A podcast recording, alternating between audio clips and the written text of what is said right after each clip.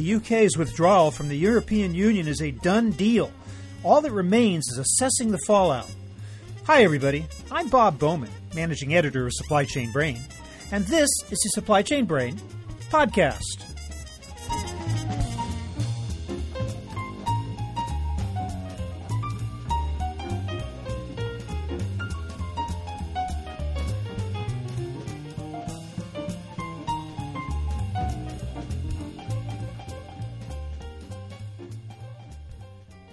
All indications are that we're looking at a hard Brexit, a complete severing of the UK's trade and economic ties with the European Union. How that will play out in reality will become clearer over the next two years as the parties hammer out the details of the divorce. But the scenario of economic disaster for Great Britain might not come to pass if the assessment of my guest today turns out to be correct. He is John Manners Bell, founder and chief executive of Transport Intelligence. He also chairs the Logistics and Supply Chain Global Agenda Council of the World Economic Forum. We're going to talk about the UK in a post Brexit world. Is it abandoning critical markets or embracing new and bigger ones? Has the EU been a help or hindrance to Britain's economy? What changes will we see in the country's sourcing patterns, markets, and supply chains? And will other EU members follow the UK's example and walk away from the increasingly shaky coalition?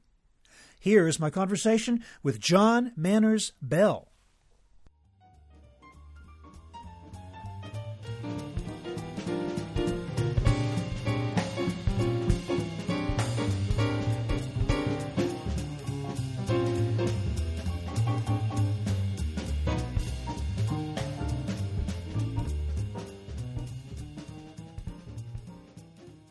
John Manners Bell, welcome to the program. Hello, Robert. It's a pleasure to be with you this day.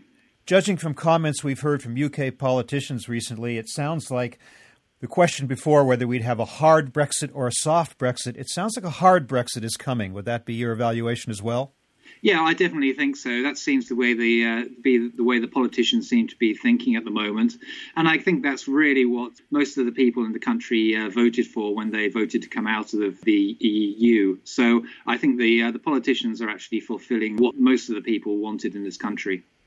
That being the case, I assume that nothing really can stop it now. That Parliament stepping in, voting on it, or somehow finding a way to reverse it just isn't going to happen at this point, right? That's right. It's a, it's a done deal. We will be leaving the EU in uh, two years' time or two and a half years' time, and that's going to happen. I think there's an awful lot to deal with in terms of the details and exactly how it's going to happen uh, and what we're going to be left with afterwards. But the UK is leaving the EU and rejoining the rest of the world, and uh, that's a done deal. It's interesting you should put it in that positive light. It's not something they're leaving, it's something they're rejoining. I, I, haven't quite heard it characterized in those terms before, but that is an interesting way to put it.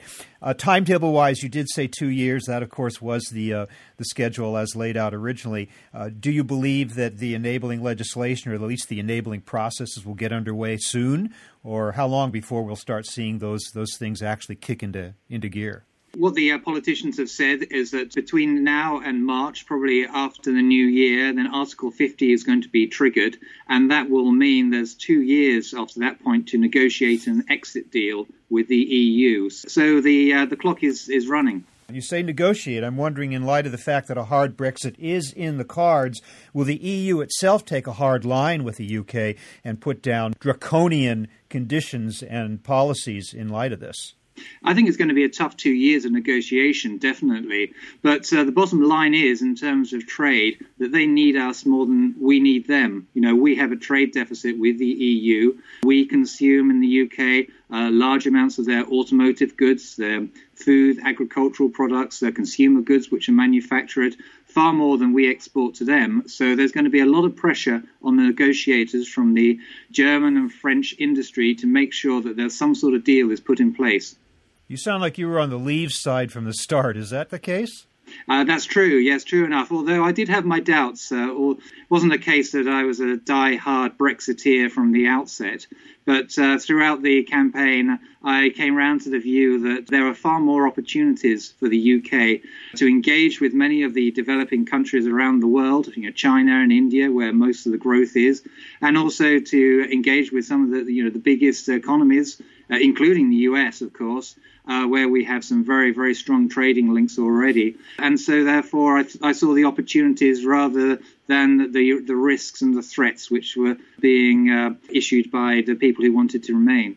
I do want to hit more on the trade aspect, but let's turn for a moment, though, first to the supply chain and logistics side.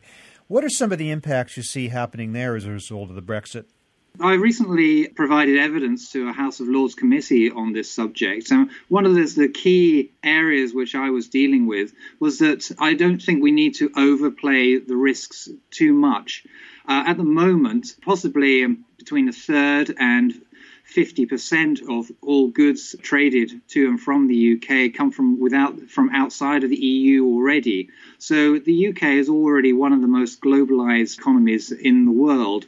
Um, and if you look at, uh, say, our automotive industry, for example, a, a large amount of the uh, components which are being sourced already come from Asia or the US.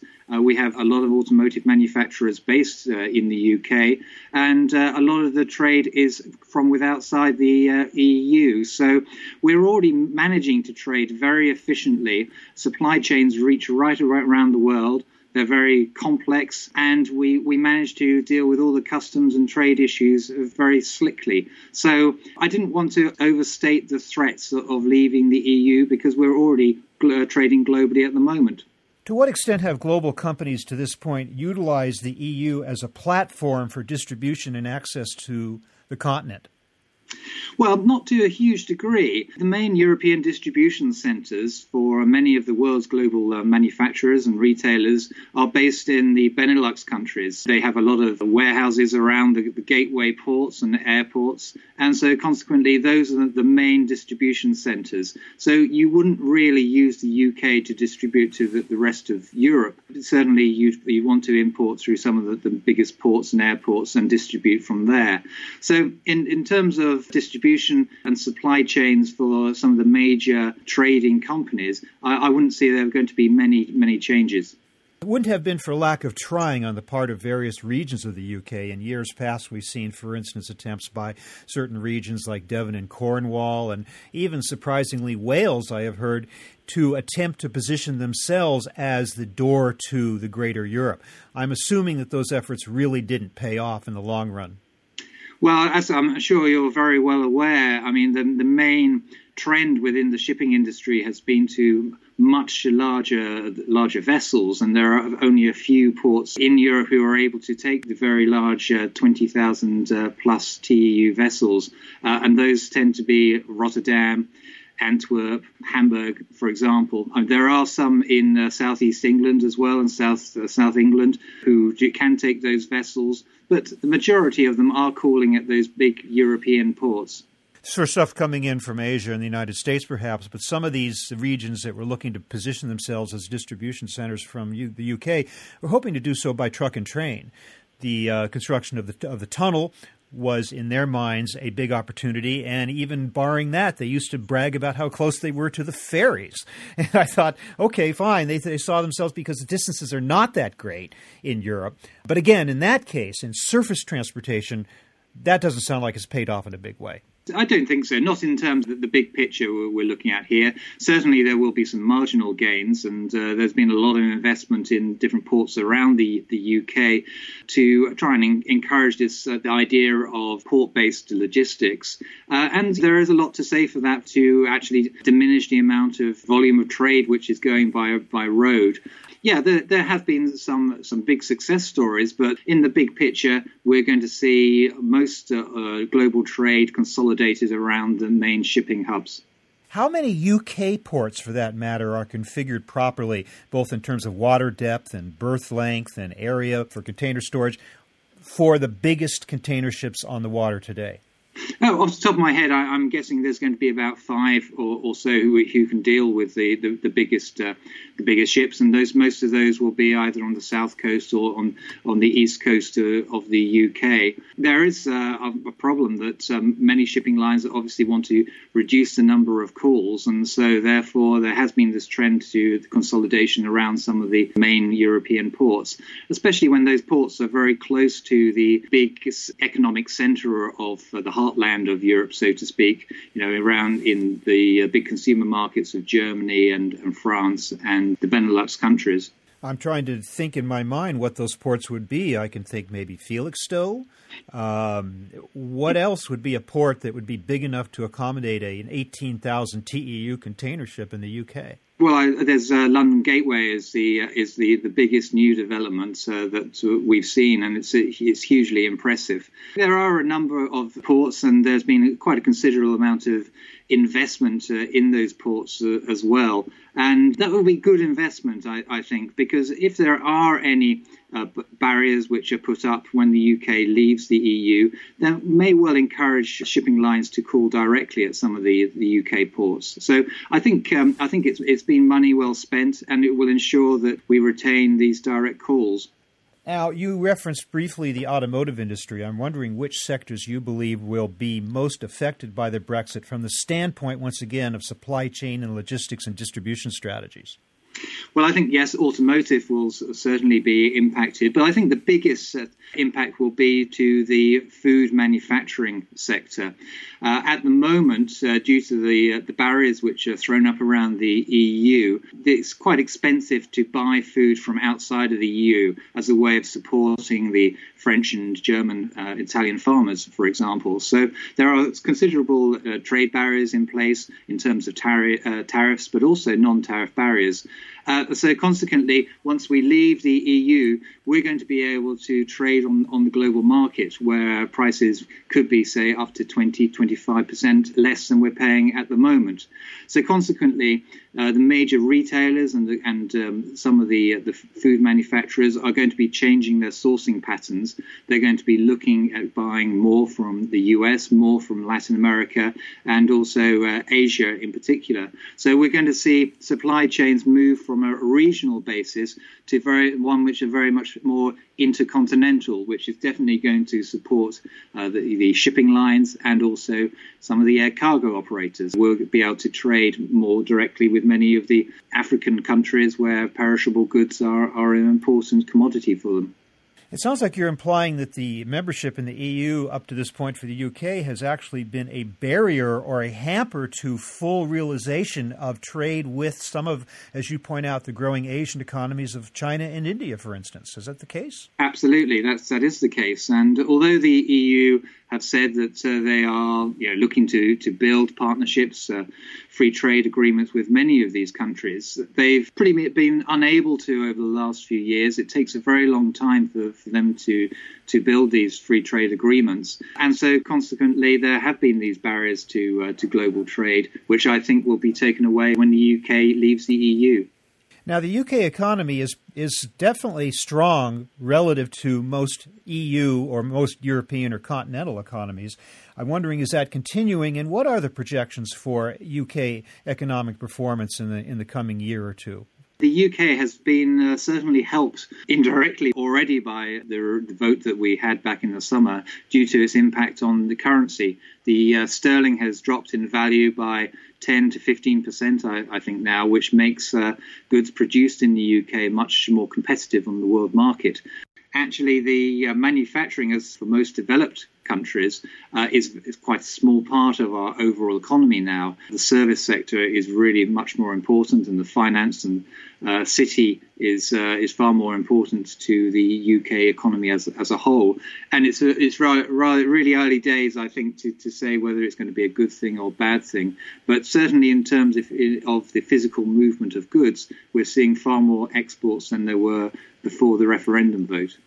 I'm wondering if the UK has experienced in the last couple of decades the same economic trend as the US has in terms of offshore outsourced manufacturing. We've sent, as you know, of course, a, much of our manufacturing to China, for instance, and now we're hearing that at least a, a healthy portion of that, because of rising wages in China and, and logistics uh, considerations, is coming back, if not to the United States, at least to the Western Hemisphere. Are we seeing any reshoring or rethinking of manufacturing locations serving UK markets in the same way? And if so, how is that playing out?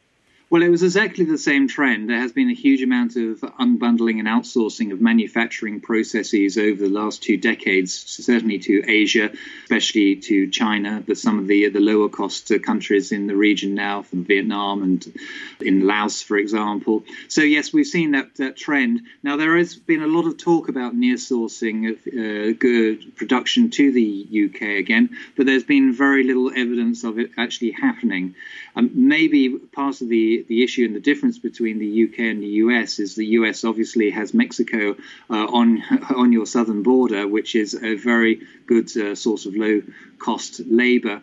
Uh, we, we, don't have so much low cost labor in close proximity. So you're looking, if you're moving goods back to closer to the uh, EU, you're looking at uh, maybe Turkey or North Africa or maybe Southeast uh, Europe as potential uh, locations for your manufacturing.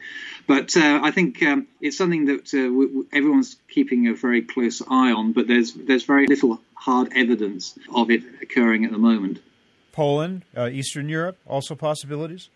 Yes, but we, we saw that during the early 2000s that there, there was a, a, lot of uh, relocation of production out to Eastern Europe. But Eastern Europe has become a lot more expensive over the last uh, decade. Uh, partly a success story, actually, for, for the EU, the huge amount of investment that's gone into EU transportation networks, uh, integrating these Eastern European countries uh, into the overall EU market. So that's that's been a big success for the EU. But one of the upshots of that has been that uh, uh, prices have risen, labour costs have risen, as standards of living have gone up, uh, and so consequently, it's not such a good uh, location now if you're looking at low cost manufacturing. Scotland voted Remain. Is there any fear that the Brexit and the decision of the UK to leave the EU will rekindle Scottish nationalism and lead to another vote and perhaps the eventual breaking up of the UK? Well, I think possibly there there is. There's certainly fears about it. Whether it'll come to anything or not uh, is another matter. There are a lot of political and economic factors in play here. Not least, for example, the cost of oil on the global market. And now most of uh, Scotland's economy, or a large proportion of Scotland's economy, is based on the oil industry. And obviously, with the collapse of the oil price, that's happened since the last referendum in Scotland. Uh, and so, consequently, Scotland is in a far worse position now than it was at the time of the, the referendum on whether they should stay in the UK. But having said that, it's down to the present government to, to make the case of why the UK should stay together and why we should uh, leave the EU and the role of a confident and assertive UK on, on the world market uh, and in the world in terms of not only in terms of economy but also in terms of foreign affairs. And if if they are able to make that argument, then they they should be able to take the whole of the country along. The other side of the coin, of course, is the question of whether the EU itself will hold together. There are nascent political movements within various countries to follow the example of the UK. What are you seeing there in terms of the possibility that there might be further defections? I think that uh, there may well be a growing discontent, and uh, there's already been a discontent in many parts of the EU since the uh, Great Recession of 2008 2009. Obviously, there are some countries, particularly, say, Greece, uh, but others such as Portugal and, and Italy, who haven't done uh, very well since that that time. And there's uh, a lot of resentment aimed uh, probably, well, I, I, don't know whether it's rightly or wrongly, but uh, certainly a lot of anger aimed at uh, the Germans in particular and the role that they've played. And unfortunately for these countries, they are all part of the of the euro and so consequently they don't have the flexibility. They can't see what's happened in the in the UK where the sterling has fallen by 15%. They, they they can't actually experience that themselves because they're tied into the euro. So they have very few options in terms of their economic growth. So they've they've had to adopt these uh, austerity measures which have been forced upon, upon them by the the major European economies. And of course there is this discontent. So uh, I do see that uh, that growing throughout the rest of Europe. I, for one, certainly wouldn't want to see the rest of Europe breaking uh, breaking up. because I think it has brought so many benefits in, in terms of standards of living um, and cultural benefits as well. So, um, in personally, I don't. Uh, that's not a, a, an aim which I would like to see fulfilled. But on the other hand, I can very much sympathise with people who see who see that uh, greater flexibility uh, would allow their economies to flourish.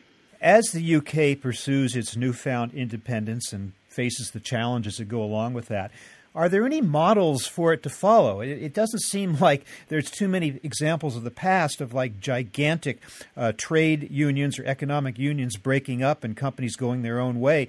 Can it draw on any past experiences, or is it really just sort of moving ahead in the dark and just doing the best it can based on that? Yeah, I, I can't think of uh, any examples. I think you're right there. There are other models which can be adopted, though, looking forward in terms of other countries' uh, relationships with the EU. So I think that's something that uh, a lot of people are looking at and analysing the relationship, for example, of, of Norway or Switzerland, who are not EU members with the EU. The relationship which Turkey has. Turkey, for example, is part of the EU customs area but for, but is not part of the EU. And then, of course, there are uh, free trade agreements which have been developed. For example, Canada, uh, South Korea is one which uh, I've looked at in reasonable detail. And it's probably the South Korean free trade agreement is, is going to be the pattern which uh, the UK is going to follow. What lessons can we take away from this experience, which really is an unhappy experience, an experiment that did not go well for the UK's participation? Going forward in future economic unions and trade unions, what might we take from this to avoid future types of, uh, of problems? I think it's uh, the, the vote came about due to a perceived lack of democracy, and I think that's very important for technocrats, bureaucrats, whatever you might like to call them, politicians who are in power but actually forgets that they are in power due to the will of the people. And I think that's uh, a lot of people in this country felt they were being uh, left behind, that they had no voice, and really that decisions were being made on their behalf both in London but but largely in, in Brussels, uh, which meant that there were impacts on the, their day-to-day life, whether that was the, the jobs or their or their social lives, which they had absolutely no control over. So, having been given a vote, they were given these levels of, of, of, freedom and they decided that they, they wanted them back. And that's going to be really the challenge for the, the new set of uh, the new government we've got, the new set of politicians in London, to be able to put together to build a future for people where they feel that they can have their voice back, that their vote actually counts for something, uh, and their concerns are taken into account. So it was very much a, a political debate uh, rather than an economic one. It's going to be very interesting to see how the UK functions as it forges this path forward. But uh, in the meantime, John Manners Bell, I want to thank you so much for sharing your insights with us on the impact of the Brexit on economy, on trade, on supply chain, and logistics. Thank you so much for being with us today. Thank you very much, Robert. It's been a pleasure.